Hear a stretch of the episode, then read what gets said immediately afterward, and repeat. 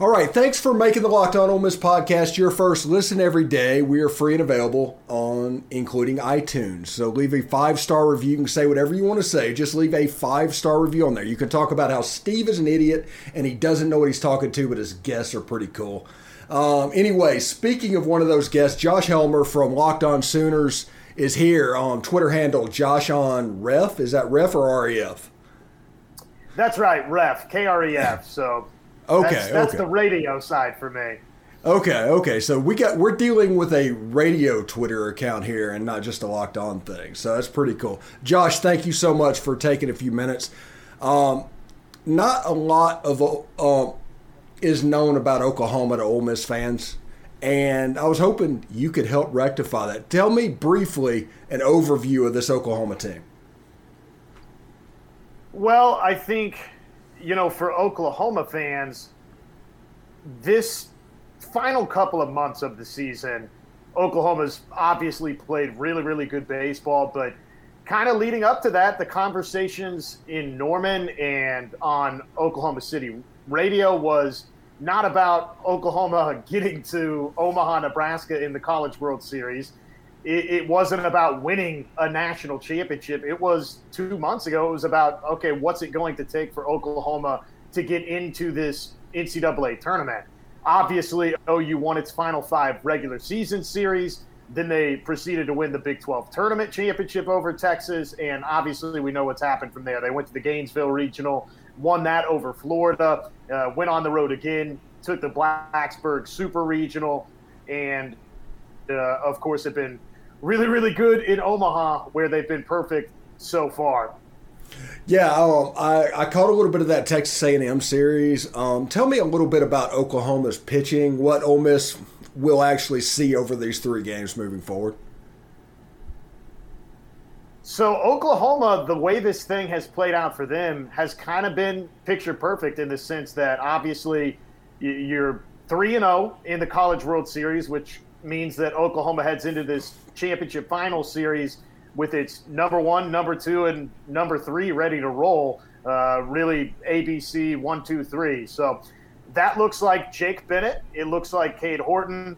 And after what happened in that final game versus Texas A&M to advance to the championship series final, it's uh, David Sandlin. And the starting pitching for Oklahoma, Stephen, has been incredible throughout this postseason, throughout the, the final couple of months of this season for OU. Really, in terms of relief arms that you would expect Oklahoma to use, because of how good the starting pitching has been in Omaha, that trio that we talked about in Jake Bennett, Cade Horton, and David Sandlin, all they've done is combine for 19 innings pitched, which means obviously these guys are six innings pitched, six innings pitched, and seven innings pitched. So they haven't really had to tax the bullpen, and they've combined for 26 strikeouts between the three of them. And oh, by the way, the supposed ace of this staff only accounted for three of those strikeouts. So they've gotten career performances from both Cade Horton and David Sandlin to the tune of 11 and 12 strikeout performances back to back. So the starting pitching has really carried the day for Oklahoma getting to this point, at least in Omaha. Jared Godman would be uh, an important relief arm for Oklahoma. He's seen, I think, one inning of work so far in OU stay in Omaha. And then uh, obviously the other big relief arm that we have seen a decent amount of is Trevin Michael. So that's been the recipe for OU. Great starting pitching, the middle relief over the course of this season. If you start getting, you know, outside of really Jarrett Godman and Trevin Michael, it's been up and down for OU. So you start thinking about from the Ole Miss perspective, what's the recipe to beating Oklahoma? Well, it's getting Jake Bennett and Cade Horton and David Sandlin off the mound quickly and getting Oklahoma in a situation to where it's not just Jared Godman or Trevin Michael. But so far, so good for OU. It's been that. Okay, the starting pitching for Oklahoma. What type of pitches are we looking at from each guy? Is it, is it hard fastball, slider, um, stuff like that? Jake Bennett, very much, you know, fastballs, kind of what you expect there. David Sandlin, who's the, the number three pitcher, I'm jumping ahead here a little bit. His breaking ball is probably his best pitch that he has in his arsenal. And I'll be curious if we get to that point where basically your game three of this championship series. And for Ole Miss, you're talking about getting back to the, the ace of their staff in that scenario and Sandlin, who's the number three for OU. Texas A&M, I thought Stephen kind of made a tactical mistake against Sandlin. He he came out fastball, fastball, fastball, first pitch of at bats, and Texas A&M, the whole first time through the batting order, took that first pitch. They sat there, and every single person in their batting order watched it. That allowed Sandlin to get to that breaking ball stuff. I think a little bit uh, in more favorable counts. So I think that's an interesting thing to watch with David Sandlin again, if and when we get to that potential game three setup. Cade Horton, he's uh, he's got a, a, great fastball. It's why MLB draft scouts are starting to ooh and ah about what his potential looks like. He'll top out 95, 96 with regularity. And the amazing thing about Cade Horton, he's coming off a Tommy John surgery, so he, he's a redshirt freshman. He did not get to pitch or really play for Oklahoma last season in 2021. And the, the crazy thing about him, Steven, is in the Big 12 tournament, he started really trying to work on his slider. He, he was taken aside by one of the other pitchers. Hadn't really thrown it a lot before, but it's been working for him now. And that was really his big strikeout pitch uh, the other day for Oklahoma against Notre Dame. So, you know, you think about both of these teams, Oklahoma, Ole Miss, and I'm sure you can speak to you know what has happened for Ole Miss to get to this point. Not that it's totally unexpected performances, but Oklahoma's kind of found some some stuff in places that maybe it didn't have early in the season throughout this championship run. And Cade Horton and the slider is a good example of that. That's not a pitch he was throwing early in the year. Now he is. Yeah, the funny thing is when Ole Miss's season started, they were trying to find starting pitching. So the first five weeks of the conference slate, it was a completely different three than you see right now. Um, now you have Dylan DeLucia, who is potentially the best pitcher in college baseball at the moment. I think we all saw what he's done at the College World Series. Hunter Elliott is just a gutsy true freshman. Um, it's hard. You just don't square him up. I don't know what it is about him. It's like an 89 mile an hour fastball. It plays up, and teams just have trouble with swing and miss on it. It's the dangest thing. And then we got a good start out of John Gaddis. And now against Arkansas and their bats and everything, they were able to um, solidly connect on a couple of those. But I think he will be the game two starter. I think it's going to go Hunter Elliott, um, John Gaddis, and then Dylan DeLucia. I think they're going to start Dylan DeLucia. I don't expect him to go more than four or five innings, but I do expect them to um, start him. And none of those guys throw anything that's straight. If you you have a team that is full of straight ball hitters, these guys have balls that are dancing all over the place. There have been um, batters for Arkansas last night against DeLucia swinging at balls they thought were going to be on the outside of the plate, almost hit them. You know, whenever they swung through. So I, I I'm, I'm looking forward to this pitching matchup between these two teams. Um, and I think Oklahoma is going to ri- remind a lot of people of a typical Vanderbilt staff. They throw hard, they hit the sliders. I think that's what it looks like going forward.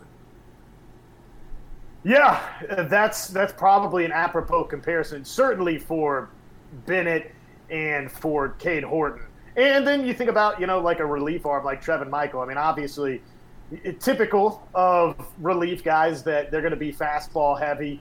Um, that, that's typically the out pitches you see for relief guys. So yeah, Oklahoma, they, they've got that. They feel like they've got some pretty good arms coming into this thing. I think for me, if you were to ask me what's the biggest key in this series, Oklahoma has been they've been a team that likes to get out and run, Stephen.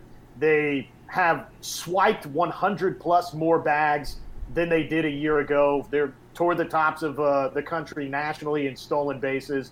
They're also really good at working counts. And that's one of the things that has really stood out throughout this postseason run is they've they've been able to manufacture counts and be patient at the plate and draw walks and free passes. I think Oklahoma, the last count, they were fourth nationally, and they might have moved into third nationally in the time since I've looked at this statistic in terms of free passes on the season. So with how great Ole Miss's pitching has been, really from the super regional on. Uh, you know, I, I think what three runs is the most that the collective staff has given up in that time frame. That's yeah, they gave up five the first time they played Arkansas, but they scored 13. There was a late two run home run that kind of put that up. So the, the pitching's been great mm. for Ole Miss. And I think one of the big keys you look at if Oklahoma's going to be successful in any sort of a dent into what has been great on the mound for Ole Miss, I think you, you do start getting into the different ways that Oklahoma can apply pressure to uh, opposing pitching staffs, to defenses, just by again, drawing walks, getting onto the base paths, and, and then trying to swipe bags. That to me is one of the games within the game of this national championship series is how effective, how patient can Oklahoma be? Are they going to be that team that we've seen so far that again has drawn a ton of walks and has swiped a bunch of bags? Or is Ole Miss going to be able to limit that? Is Oklahoma going to be impatient and all of a sudden Ole Miss is getting those swings and misses that you talked about? And and then again the run game swiping bags. Is Oklahoma going to take some gambles that they regret in this national championship series? I think, like, if we get away from just the stars of each respective team being stars, which anytime you're in this type of setting, it's going to play a large factor. If you're looking for, you know, pinpointing what's something to watch, I think it's how successful Oklahoma is at stealing bags and getting free passes. Yeah, I would agree with that totally. Hayden Dunhurst, when he is on, is an elite catcher at throwing out runners. When he is off, he's just okay. Which Hayden Dunhurst are we going to get? Because Oklahoma is they're basically as a ball team, they're their head coach is a disciple of Augie Garrido. It's small ball. It's Cal State Fullerton from 1995. It, that that's what it is, and I, I actually really love watching that style of baseball. So it should be a lot of fun like Mike Bianco came from the gorilla ball era with Skip Bertman. So it's all about the three run homer. It's going to be really interesting. Um, but that time of day, this is one thing that um, I don't know about uh, how you how you feel about that. But the first pitch of this game will be at a time when left fielders just absolutely is being lit up in this tournament. So Ole Miss having a bunch of left-handers that's probably benefits um, OU. Honestly, if we're going to be honest about it, but fly balls out to left field is going to be an adventure. Yeah, and, and you get into obviously the you know the sun setting there and the problems that it's created out in left field. I, I don't love that about this ballpark in general. It makes for maybe some drama, right? It makes for mm-hmm. some interesting moments out there. That sort of sort of spirals into its own conversation that we can talk about with both of these teams. I want to say Ole Miss is in the neighborhood of maybe like 60 some odd errors on the season, and Oklahoma is actually a little bit north of that, with uh, in the neighborhood of 70. Anytime again you get to this stage too, and I get it, it's cliche, whatever. Which team's not going to get phased by that moment, right? Which team mm-hmm. is going to play clean defensively? Yeah, we can talk about the sight line and the problems in left field. But what about you know the hard hit ball over to the hot over to the hot corner? Are, are the two respective shortstops are, are they going to airmail one throwing over to first base? We haven't seen a lot of that, right? From Ole Miss or Oklahoma, we've seen good defense, we've seen clean defense. We haven't seen those errors, and we've seen some other teams make those types of mistakes against both of them, and both uh, Ole Miss and Oklahoma capitalize on it. So, man, I mean, anytime you're talking about this setting, that? What what does that look like? Or are we just going to see clean baseball all the way around? Which hey, I'm here for that too. Yeah, Jacob Gonzalez actually has five errors in the College World Series, the Ole Miss shortstop, the top prospect in the 2023 class. So that's very out of character. Um, he's kind of been slumping. Actually, Tim Elko has been slumping a little bit too, even though Ole Miss is playing pretty well. If those guys are on against OU, um, OU has a problem. Um, if it's kind of where it is right now, Ole Miss might have a problem. Before I get you out of here, um, run through the batting lineup. Who are some guys that we need to um, watch for in the batting order for Oklahoma? Somebody to pay attention to. Well, Peyton Graham is the star of this Oklahoma team. If you're looking at somebody in the, the batting lineup that has a chance to be drafted – really highly and be drafted really highly very quickly, right? When this MLB draft sneaks up on us. That's Peyton Graham. And that would be Oklahoma's shortstop. So he has been able to hit for power for OU. He's got 20 home runs on the season. He's uh, he's got a bunch of stolen bases as well. So he kind of fits that mold of does a little bit of everything for Oklahoma. Tanner Treadway, that that would be the other big name I think to keep an eye on in this lineup. But as would typify both contributions one through nine, oh, just to sort of give you a little perspective on this, Kendall Pettis, and he's oh over now in the College World Series, so take this with a grain of salt here. But Kendall Pettis had two home runs all season for OU and had three in the build-up to this College World Series. So, I mean, th- there's been some unlikely contributions from Oklahoma. Does that continue? That's a big key for OU. But if you're asking two main guys that Ole Miss, if they can shut them down, it bodes well for Ole Miss's success. Well, those two names are Peyton Graham and Tanner Treadway. Yeah, for Oklahoma fans that might be watching this and wondering who you need to shut down, and common sense would tell you Tim Elko and Jacob Gonzalez. The person that Oklahoma really needs to be focused on shutting down is Kevin Graham. He's the best hitter in this lineup and gets no no talk um, going on. Everybody talks about Tim Elko, Jacob Jake Gonzalez, and Kemp Alderman, but Kevin Graham is the best hitter, and those two getting on in front of him, he finds a way to get them home. That's how they beat Arkansas the other day. So that'll be interesting to see. Josh, thank you very much for coming on the show today, and um, it should be a lot of fun. Everybody else, get more of the SEC by making Locked On SEC your second listen every day. Host Chris Gordy and his local experts on Locked On SEC take you across the SEC in 30 minutes. Make Locked On SEC your second listen. Locked On SEC. Josh, congratulations. If you need anything from me, just let me know. I'll try to do whatever I can do. Um, tomorrow I will be at SeaWorld all day, but anytime after that, I'll be willing to help you out. That'll work, man. Hey, thanks uh, for having me. Enjoyed it. Best of luck. Obviously, I know that the best of luck card, right before a national championship series. Yeah. It's like, ah, do you really mean it? But yeah, hey, not too much. To you guys, mm-hmm. exactly. Congratulations to you guys and Ole Miss fans, man. It's going to be, I think, I think it sets up to be a great national championship series. So should be fun. Yeah, thanks a lot, bud. See you later.